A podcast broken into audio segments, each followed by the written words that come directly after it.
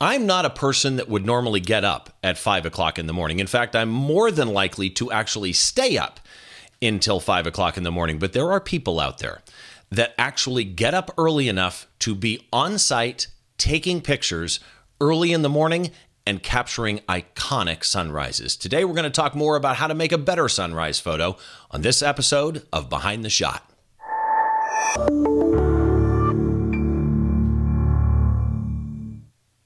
Hi, once again. Welcome to Behind the Shot. I'm your host, Steve Brazill. As always, this is the podcast where I try and get inside the mind of great photographers by taking a closer look behind one of their shots from conception to completion and all the challenges and stories and issues that happen in between. Some post processing talk in there as well. I've got a great episode lined up for you today. Before we get into the guests, some housekeeping that I need to do. First of all, a quick reminder that the Creative Live discount is still available. Uh, thank you to Kenna Klosterman for that. It's good until the end of May, May 31st. It's limited to the first 2,500 people, and it's one use per person. But anything in your Creative Live shopping cart, 20% off with the code TWIP20. So make sure you head and use that. Also, if you're not aware, Frederick Van Johnson, in the beginning of this year, relaunched This Week in Photo, the podcast and he is absolutely killing it. That show, in my opinion, the network as a whole, but that show, in my opinion, is the dictionary definition of what a photography podcast is. And Frederick Van Johnson in my opinion at least, is one of the best podcast hosts that are in in the business, let alone in the photography podcast space. So make sure you check that out. And a quick reminder about TWIP Pro. If you're not a TWIP Pro member, there's a free trial. Go to twippro.com and it's a great community of photographers. You can get critiques and ask questions and uh, again, free trial. Go check it out. So, that brings us to today's episode of Behind the Shot. And my guest today was actually a recommendation. He was suggested by a Behind the Shot viewer, Robert Ferdinand. And Robert, you've got a D and a T in there. So if I mispronounced your name, Ferdinand, Ferdinand, I'm not sure, but Robert, thanks for the suggestion. And and Robert suggested that I get a landscape photographer on that he was very familiar with his work. So I'd like to, to welcome Bryan Hansel to the show. Bryan, how are you, buddy? I'm doing good. Thanks for having me on the show. It's my pleasure having you on the show. And, and when Robert suggested that I had you on, I went and I think Robert, if I'm not mistaken, lives in Michigan like you do, or Minnesota, I mean, like you do, and he and he shoots the type of stuff you do, and was very familiar with your work. So I went looking, right? And again, I'm not one to get up early in the morning and shoot these kinds of shots. I wish that I was. I'm just not as dedicated as some of you guys. Sure, yeah. But dude, really, some of your work as somebody who's judged image competitions and just loves photography, right? I love all kinds of photography, even though I shoot weird stuff like concerts. Your work has everything in it that I want in a photograph. So let's let's start here. Give the viewers an idea of who you are, what you do, you know that type of thing, what you shoot. Sure. Yeah. Uh, well, my name's Bryan Hansel, and I live in Grand Marais, Minnesota. Um, I'm a landscape photographer. Uh, primarily, uh, most of the stuff that I shoot is in Minnesota, although I do do go to a lot of national parks. Um, and then the main way that I make my living right now is through fine art prints, but also through leading workshops. So I lead workshops all across the nation to different destinations at national parks and forests and things like that. You know, it's interesting because in, in researching you, I found out that before you got into landscape photography, correct me if I'm wrong on this, but this is what I read about you. You started before you got into the, you know, the fine art landscapes and the and the magazines and commercial work. You started as a real estate photographer? I did, yeah. Explain so, to me uh, how you go from real estate yeah. to sunrises. Yeah, well, um, the type of real estate I was doing was high end real estate. So, in the community I live in is a vacation community. Um, and I was shooting some pretty high end, multi million dollar properties on the shore of Lake Superior, both in Wisconsin and Minnesota. So, a lot of those photo shoots would actually include sunrise, sunset, aerial shots. Um, uh, there were a lot of undeveloped properties too. So some of the last large tracts of undeveloped property I shot on Lake Superior for the, for a real estate agent. So.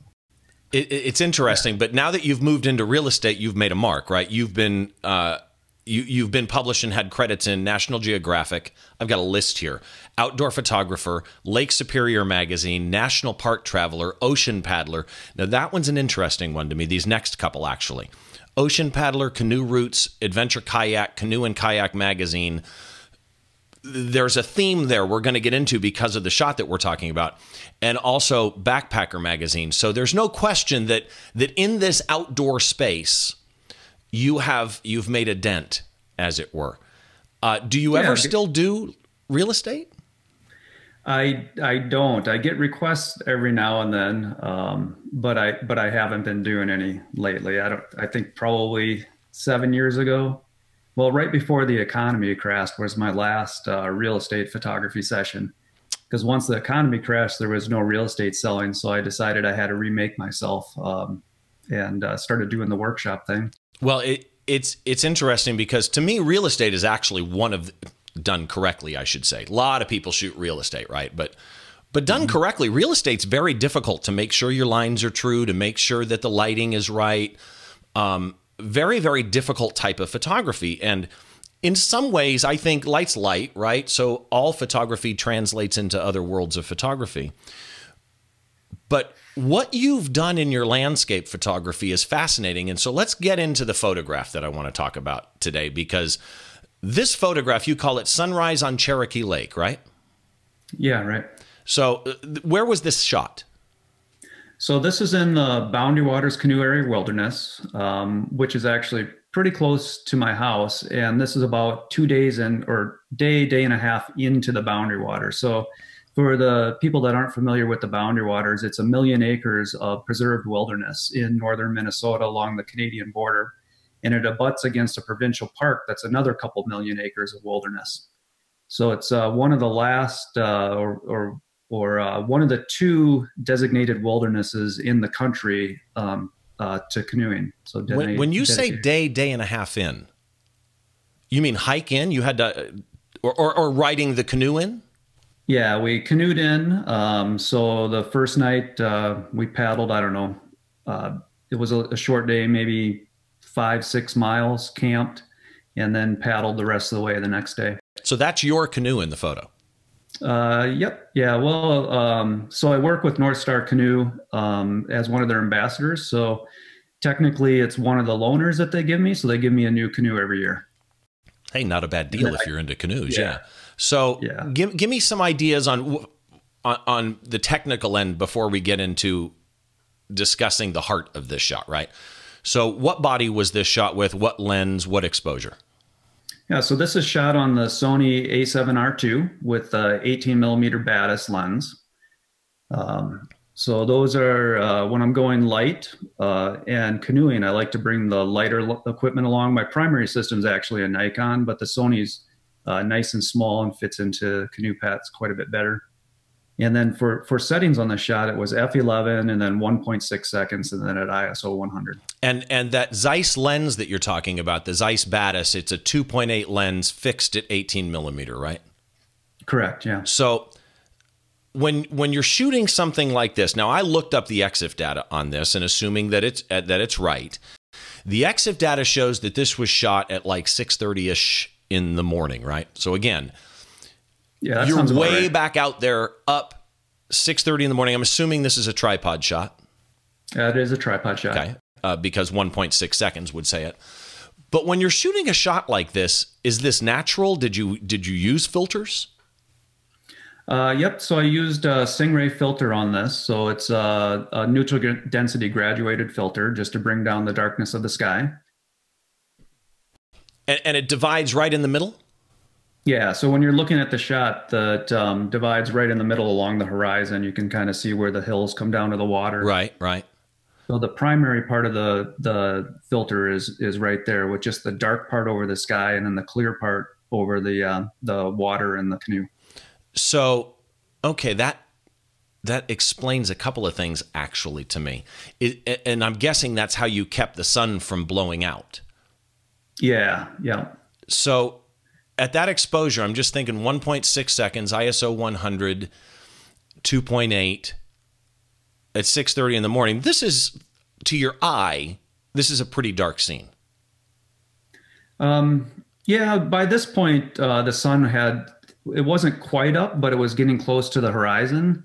Um, so it's starting to get brighter out. Um, you know, they call that uh, you know not quite the blue hour, which would be 45 minutes before the sunrise. Um, but you, you could probably squint and maybe read something off of a piece of paper uh, at this time. You just said something I never thought about before. You have the blue hour, you have the golden hour, but you specifically said the blue hour is 45 minutes before. I didn't know that they were defined in times. Yeah, again, I don't shoot outside, so. Oh yeah, yeah, yeah. It changes in time though. So the interesting thing about the blue hour depends on the time of year and then where you are on the globe. Um, but so, so, sometimes it might be like an hour before sunrise when, when it ends, or it might be 45 minutes. Sometimes it's even a half hour before, but it all depends on where you're at in the world. What does, again, I, I want to really focus on making shot. This is an iconic sunrise image to me, and I'll, I'll get into why I think that in a minute. But if somebody's going out to shoot a sunrise over a lake, whatever, what advantages does it give them light wise, a blue hour versus a golden hour versus, of course, you're not going to do high noon and get anything useful. But, you know, why would you choose earlier, later?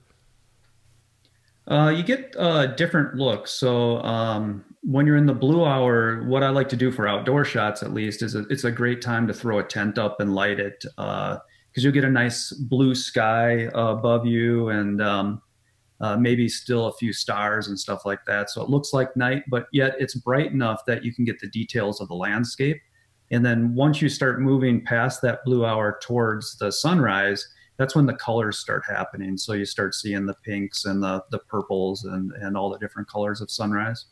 That, then, that make it as rich as what you get basically in this picture. So here's the thing getting up at six o'clock in the morning, which I do. I'm when I'm on the radio, I'm uh, on at seven a.m. I get up at six o'clock. Getting up and being actually active and having a camera already on a tripod at that point literally hurts my soul, hurts my brain. but if you're gonna do it, my gosh, this is how you do it. So this image to me, layout wise, purely composition point of view, right? If you look at how it's structured, where the horizon line is, it, one of my favorite things of this shot is the path that the shoreline takes from the bottom left corner up to the lower third. You've got the canoe as a foreground and the far bank and the fog as as a, a distant subject, right? When you're composing this in your head, I, I, guess I should ask first: Was this out of camera? This crop? Uh, this is right out of camera. Yep. Okay. So when you're composing this in your head, are you thinking about the angle of I mean cuz if you had walked to the right, that shoreline would have gone across a rule of third instead of come up out of the bottom to a rule of third. Are you thinking of that? Are you thinking of where the canoe is compared to where those those the, the distant shore curves down to the sun, how much trees you have left and right. And by the way, the water that's on the shore adds to this shot a ton, right? It takes away the just the dirt or whatever it is and gives it life. Is that all that in your head as you're framing this? Uh, yeah, uh, some of it's intuitive now. So um, I have actually a three method of composition that I like to use. So so I do this thing called flow or uh, simplicity, flow, and relationships. So the first thing I'm going to do is I simplify the scene as much as I possibly can. In this case, it's just the canoe, shoreline, sunrise, and then the trees on the side. And then the flow is uh, where your eyes go in the shot. So I pose the canoe at this angle so that your eye would start at the canoe and then work its way out to um, the horizon and, and where the sun is coming up. And then the relationships is just how the various parts of the image relate to each other. Um, so the foreground is connected to uh, the sky through the reflection of the clouds in the lake. And then the trees also um, rising up out of the foreground into the sky helps that relationship as well. Okay. That that took you less than a minute to say, but I have to say that's that's a lot of info, right? Yeah. You you I mean, so many people would let that 30, 40 seconds go by as, oh, smart. there's a lot of info in that 30 to 40 seconds to unpack. You thought about the angle of the canoe, right? So you want mm-hmm. any photography to be great. Don't just go out there and take a shot and go, this is the right angle, right? You make the shot. So you consciously position the. Okay. Did you position the oars? Uh, yeah, those those paddles are actually positioned specifically. So so before the shot happened, um, at night we actually tie our canoes down to the to a tree and turn it upside down in case there's wind at night, so it doesn't blow away, so you're not trapped on an island in the middle of the lake. Uh, which uh, would know, be bad. Which would be bad when you're a couple days from the entry point.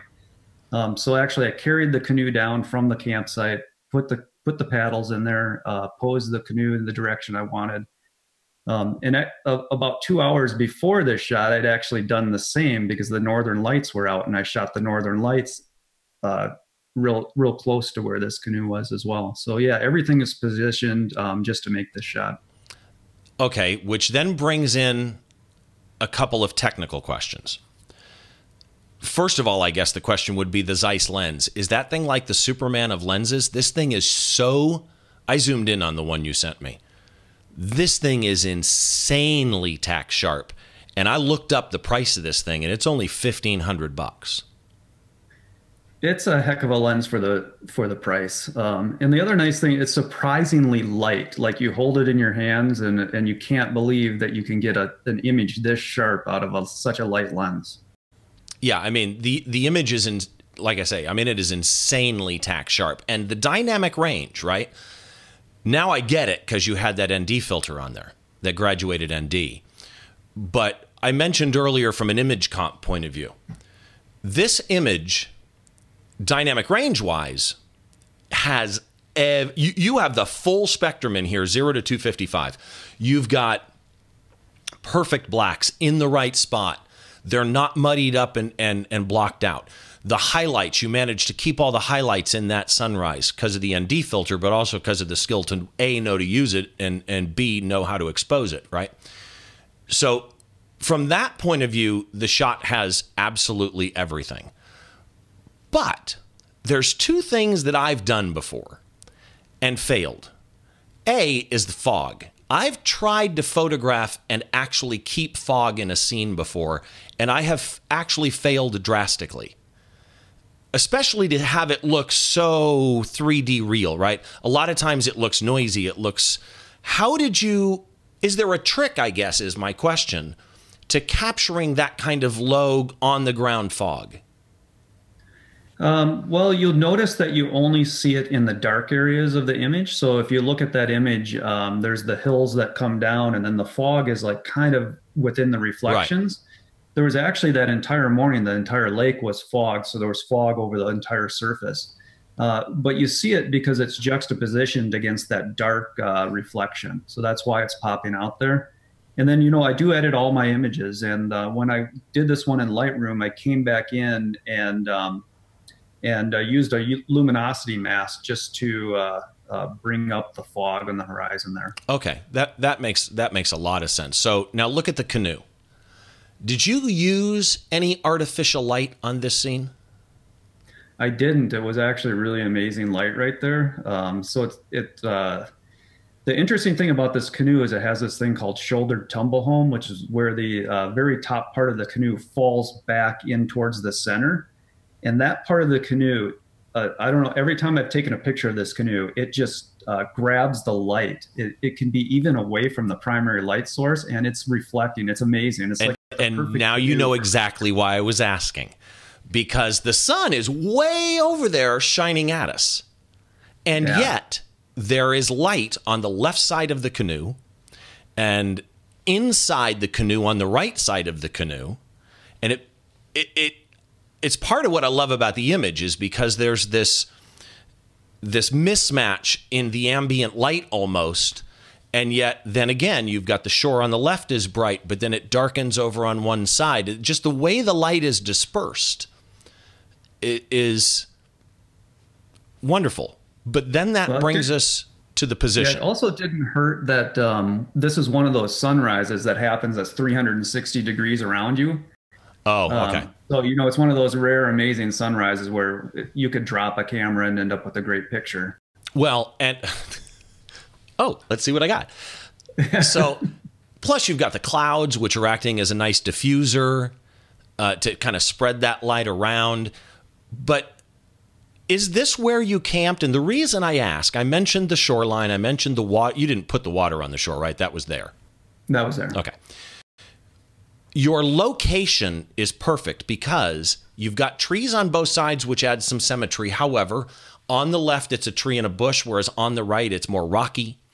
Uh, you've got the angle of that shoreline, which to me is really the huge part of this image. That leading line of the shoreline intersecting with a pointing canoe. Is this where you stayed, or did you choose this position? And when you chose it, what goes through your head? Well, there's a little bit of both going on. So I have been back on this lake multiple times, and I've actually stayed in this campsite before. And this happens to be one of the most scenic campsites that I've stayed at in the Boundary Water. So I knew what I was going to get um, uh, when I showed up. The tent is actually probably about 50 yards behind where I would be standing for this shot. So it's um, it's relatively close by. But yeah, I knew I knew that I was going to have that nice um, you know rock foreground, the Canadian Shield foreground, plus the trees there. So you know we were just crossing our fingers that we would get this campsite when we got to the lake. So when you get a shot like this back on the computer at home or wherever you are, in you know car ride, canoe ride back home when you get a shot like this to do in post, you mentioned Lightroom a while ago. Is that your primary go to for post? Yeah, especially now that they added some luminosity tools to it. So in the past, I would start in Lightroom and then go to Photoshop if I needed to add any luminosity masking. But now Lightroom handles all that. Right so in the in the latest update, actually. Yeah, in the latest update. And it's funny because when that came out, I was actually really excited about it, and I, I have not fi- found myself using it yet. And I think it's because until you just mentioned it, I forgot it was there. Uh, oh yeah, it's kind of hidden. Yeah, I'm gonna have to go revisit the new tools that are that are in the latest. That that is if you're a CC member, right? Uh, and yeah, this is true. this is Lightroom Classic. I don't believe those tools are in Lightroom CC the the online version. It's the Lightroom no. Classic desktop version. So just to be clear, so on a shot like this one, what would have been done in post? Um, I'd have to look back to see exactly what was done in post, but generally speaking, on a sunrise like this, um, uh, especially with like the Sony cameras, uh, there's so much dynamic range that that camera can capture that I typically bring the shadows up, and that brings up a lot of the brightness in the foregrounds. The filter that I'm using here helps quite a bit with that foreground. So um, if I if I remember the all of the processing correctly, I didn't have to do a whole lot. Sharpened it, um, brightened up the uh, foreground, added a little luminosity masks on the fog, and then probably actually it looks looks like I might have desaturated the horizon just a little bit. Really? Yeah, yeah, because I can see. Um, is that you know, the one is that why I'm getting such a kind of a uh, you know so so many people overcook saturation and, and clarity. Is that why oh, it yeah. feels so natural? Is because you brought the colors down? I think so in this case. I notice a lot of times um, uh, I'll bring the saturation down right on the horizon of my sunrises and sunsets. I just don't want to overdo it. I just it's it's so overdone out there that it's uh you know for me I want to be as close as I possibly can to what I saw out there. So when when you mentioned that you would have sharpened it, obviously you shoot raw, I'm sure. Yeah. Do you have standard sharpening settings? I'm sure you do it per image, but standard sharpening average amounts that you use? Um, yeah, so in, in Lightroom, the settings would be maybe a, a 35, 40, somewhere in there, uh, 0.8. Um, and then on the masking, I'll actually take that masking and slide it over 50, 60, 70. So I'm just sharpening the outlines. The very edges. And at 0.8, you're not sharpening very thick outlines either because that's how wide the effect is going to be on those those particular edges. Interesting numbers. Uh, I, I don't know many people that stay down around 40. But then again, you're shooting this Superman Zeiss lens that that is seriously people. If you could see this image in person, zoomed in, it is just even the reflection of the trees in the water is just absolutely fascinating to me. And and again, F11, you you got all the depth that you need. So when you're doing post, you mentioned you did a luminosity mask on the fog, which answers really my next question, which is Are you more of a guy to do global adjustments or are you more of a guy to do selective adjustments? Um, it kind of depends on the image. So uh, I do a little bit of both. So there's a lot of dodging and burning going on. That was um, my next question was Are you a dodger and burner? Oh yeah, yeah. So I learned in the black and white dark room. So so you know the traditionally dodging and burning was something that we did on the in there and uh, you know just brought that right into lightroom with me so. So you dodge and burn. You end up with shots like do, do, you may not know this. I should have warned you ahead of time i was going to ask this. Do you know on this shot what you might have chosen to burn dodge? Um I mean, in guess, other words you look at this shot. Yeah. what is it your head says I want to emphasize this, so I'm going to bring it up or, or bring it down to, to lead the viewer's eyes. In a shot like this, what would you normally at least say? I need to lead the viewer's eye by attacking this area. Yeah. Yeah. So my my primary thing is within that um, simplicity flow relationship. When I come back into post, I'm always worried about the flow. So I'm using the dodging and the burning for the flow development. Um, so, uh, but I, I can look at this image and I I'm not exactly, I can't quite remember exactly what I dodged and burned, but I'm going to guess that I dodged on that bush. So the lower left hand, there's the the uh, the green bush that's standing okay, out to make the green. That pop. looks like a dodge for sure because I wanted to add a little bit more green to the image. Right. And it looks to me that I actually burned um, in the upper two corners to force your eyes down to the center. So because um, the trees look pretty dark in that that upper corner, and then we just force the eyes down towards the sunrise. Would you have dodged and burned to to to really bring out that the the light areas on the canoe?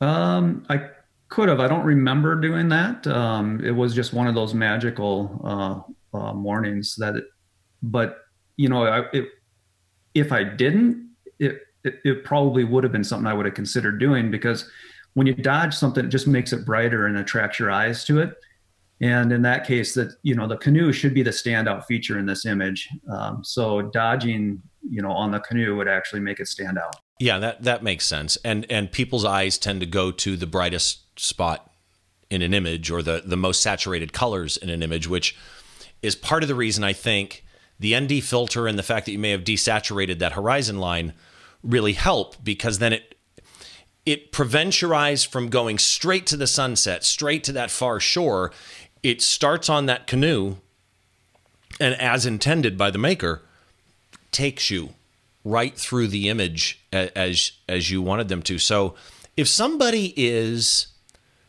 looking at your sunrise images uh, and people you got i'm going to give out the website here in a minute. You got to go check out check out his work because because bryan is amazing at, at what he shoots. If somebody wants to elevate that game right that that sunrise landscape type game. What would you, as a mentor to those people, tell them is the best, you know, one, two, or three steps to do, or seventeen? Um, you know, uh, uh, one of the first things that that I like to tell people is when you show up on the scene, um, uh, try to simplify whatever you're seeing to the bare minimum that could represent that area. So, for example, in this shot, the bare minimum would be the horizon and the reflection in the lake. So we see the the trees on the horizon, we have the sunrise, and then we have this this bare minimum shot. And then ask yourself after that, what are you going to add to the image to make it feel like the location you're at? So in this case, um, you know, Canadian Shield is is typical of the boundary waters, that kind of rock that you're seeing in the foreground.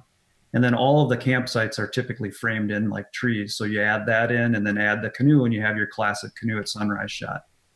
Nice. Um, so that would be the first thing is, is simplify, simplify, um, and then add. So simplify and then add to the scene whatever you need to make it be um, uh, iconic for the area. Okay.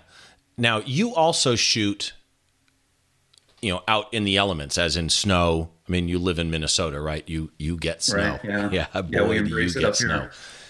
There's one thing I know most people who, for the first time in their lives, go out to to photograph in those type of elements and everybody panics do i need to put my lens in a baggie right do i do the camera in a baggie to prevent you know fogging up inside the camera do you do anything to your gear when i'm guessing this morning looking at it was cold do you do anything to your gear to to have it ready when you go outside uh, typically that's not not the issue um, you know, like the only issue for the weather would be bringing it from the cold environment back into a warm environment. Um, so if I, if I would have brought my camera into the tent after this, it, it would have maybe potentially fogged up because it was it was cold that morning. So it was probably in the mid 30s that morning. So once it gets acclimated, you're fine. Yeah, once it's acclimated, you're fine. Um, what I actually get asked a lot is how I uh, keep my cameras dry while canoeing. So there's a, a, company called Watershed that actually makes a dry bags specifically for cameras. Uh, it was originally designed for the Navy SEALs, so it can be held underwater for long periods of time. Um, but it has kind of a Ziploc opening on the top, and then um, it's easy to grab the gear in and out of the padded sack on the inside of it. Interesting.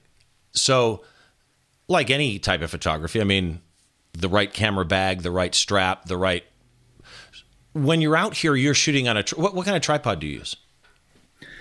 Um, you don't even want to know. It's laughable for this trip. So, so I have this uh, old. Now um, I really want to know. Yeah, I know. I wish I. I think it's a Slik. Uh, uh, I don't know. It's old. It's probably 20 years old and it's beat up. I actually just replaced it with a travel tripod, a, a small carbon fiber travel tripod. So, if people want to find out more about Bryan Hansel, what is your website? So my website is www.bryanhansel.com. Okay. And you're on Twitter. What what are you on, on on Twitter? Uh, just at Bryan Hansel. Okay. And you're the same on Instagram, right? Correct. Yeah. Okay. And then you're also on Facebook. What's Facebook? Yep. So Facebook is uh, uh, just Bryan Hansel Photography. Okay. So that way people can find you wherever they need to go and and look you up, check out your website, check out your portfolio and and and kind of follow you more. Anything that you've got coming up? Any workshops? Anything like that? Yeah. Um, so most of the workshops for this year are filled up. The fall ones are still open, and I have two that that uh, that aren't open for registration yet. But Smoky Mountains is still open. Um, and then next year we'll be doing um, Death Valley, uh, Tetons, Smoky Mountain, uh, Badlands, maybe the Black Hills, and there might be um, one other thrown in there. Where can people find out about the workshops? So on my website, if they just go to the website, they can click on the workshop page, and that'll give the list of the workshops. So bryanhansel.com. bryanhansel.com. Get them everything they know. I appreciate your coming on and talking about your shot, man. I love this shot. Thank you. Appreciate it. This has been fun. And, and, again, thank you to Robert for recommending that I get Bryan on. Absolutely wonderful. Really enjoyed having you on. Uh, as always, if you enjoy the podcast, make sure you drop by iTunes and, and drop us a review. You can find a blog post associated with this episode at thisweekinphoto.com and all the past episodes are there as well again check out thisweekinphoto.com and make sure you check out the new revamped this week in photo podcast with Frederick Van Johnson. Make sure that you check out TWIP Pro. Until the next time I see you, my name is Steve Brazill, the host of the Behind the Shot podcast, where we try and get inside the mind of great photographers by taking a closer look behind one of their shots. We will see you next time.